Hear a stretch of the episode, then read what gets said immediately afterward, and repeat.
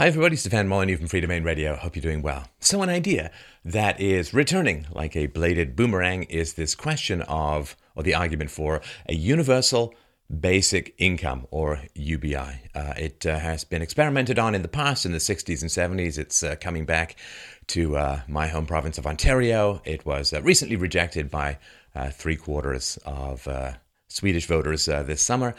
And the idea basically is that this complicated alphabet soup of uh, benefits provided by the government for people who are poor or disabled or single moms or whatever.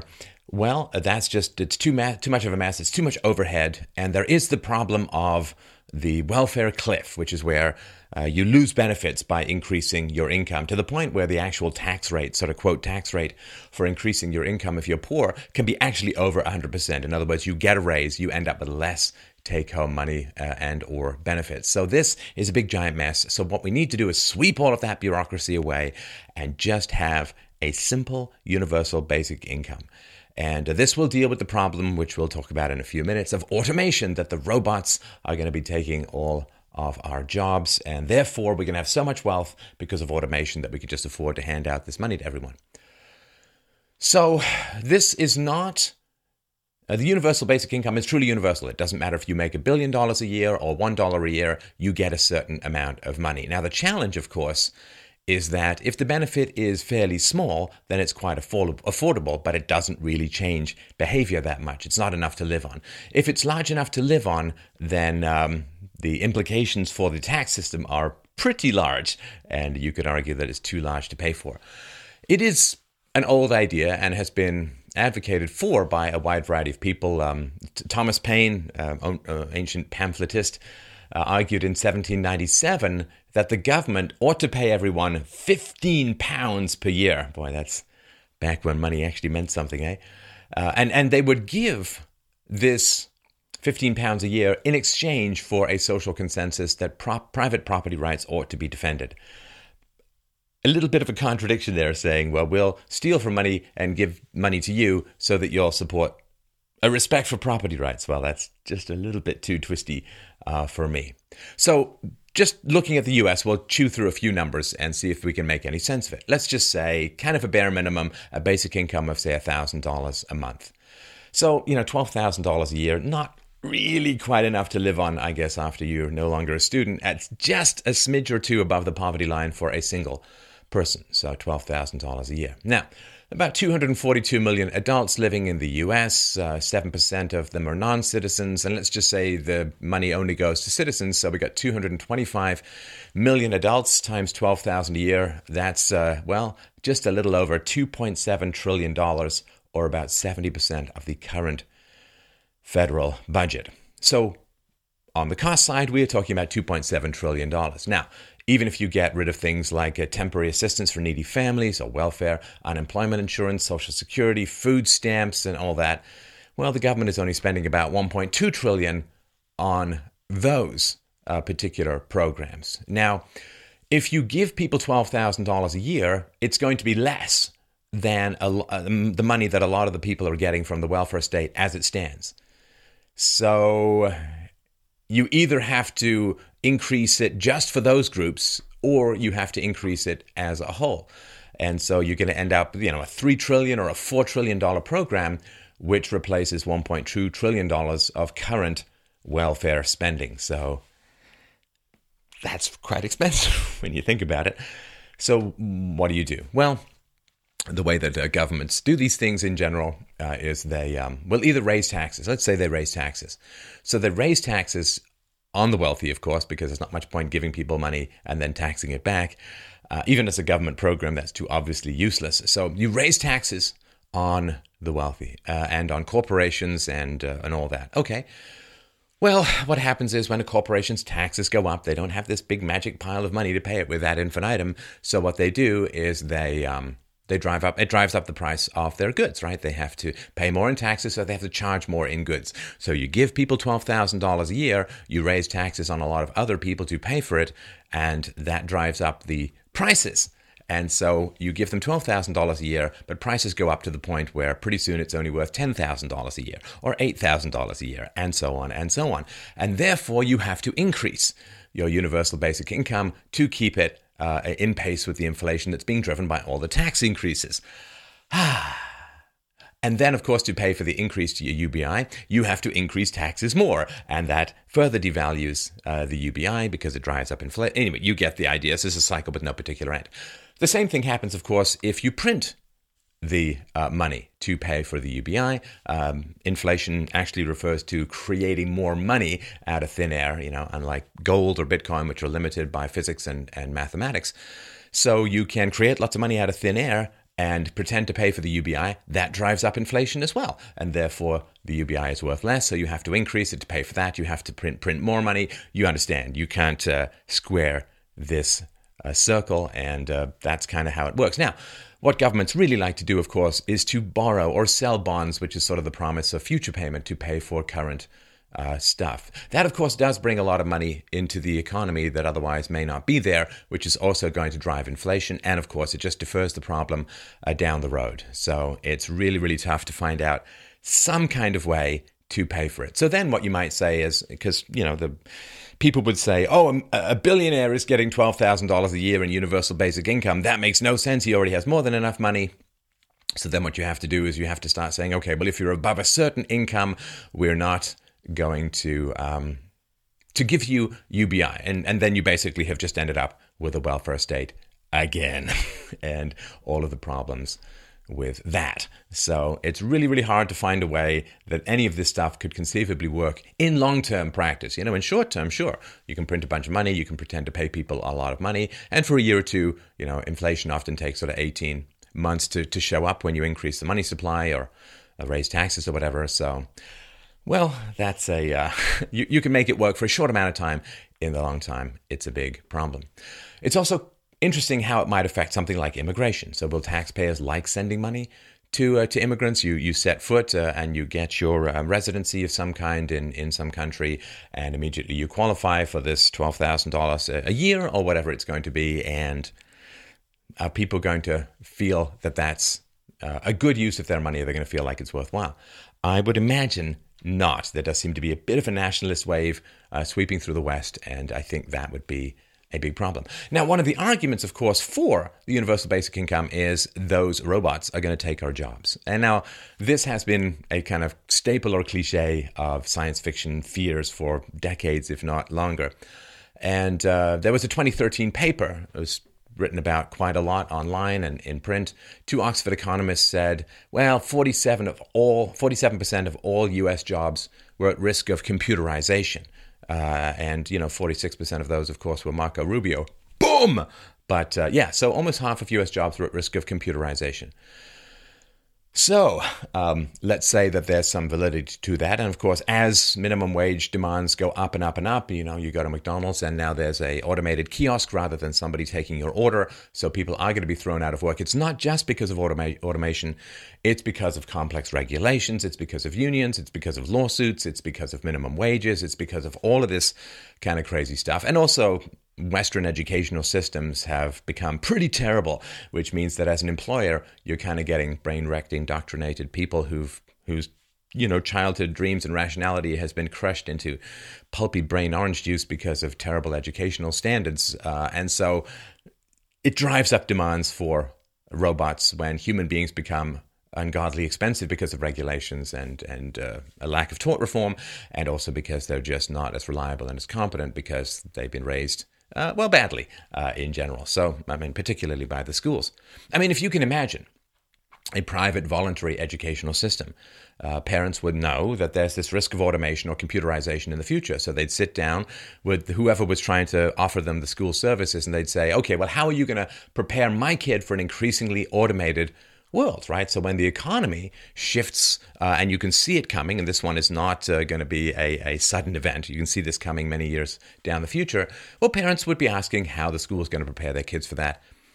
Of course, with government schools where you're forced to pay and often forced to send your kids there, and it doesn't matter what you want, they don't have to respond to these market forces. So, this is sort of another example of one terrible government program giving rise to the need for another terrible government program. Uh, government schools are not adapting to the modern economy very well, if at all, and therefore you need universal basic income because schools are spitting out people who have negative economic value relative to robots. And, uh, you know, given all we're capable of as, as human beings, it seems a little tough that we can't find any way to give kids economic value greater than uh, a robot. And social resentment is not inconsequential as well. Like if you get two people, you know, next door to each other, right, and and one is getting up and going to work, and let's say they're both healthy, whatever. One is getting up and going to work, and the other one is is staying home and you know binging on Netflix and uh, doing whatever, uh, and maybe not as as high a standard of living, not making as much money aren't you going to find kind of feel if you're kind of getting up early and, and shaving and, and going to work and, and fighting traffic and bad weather and so on are you going to feel at some point that you're kind of being ripped off a little bit the other person's kind of sitting around and you're going through paying for them and at some point it's going to feel like uh, hey why why bother and um, that I think is, is important. One of the great mistakes that's made with government programs is you say, ah, well, only 10% of people are poor. And so we'll just take a little bit of money from the wealthier people and we'll give it to the poor people. And lo and behold, we will eliminate poverty. But of course, by transferring money from rich people, or richer people, to poor people, you change the decisions of both richer people and poor people. It's called public choice theory, and it's a really fascinating thing to sort of understand the dynamic nature of human society.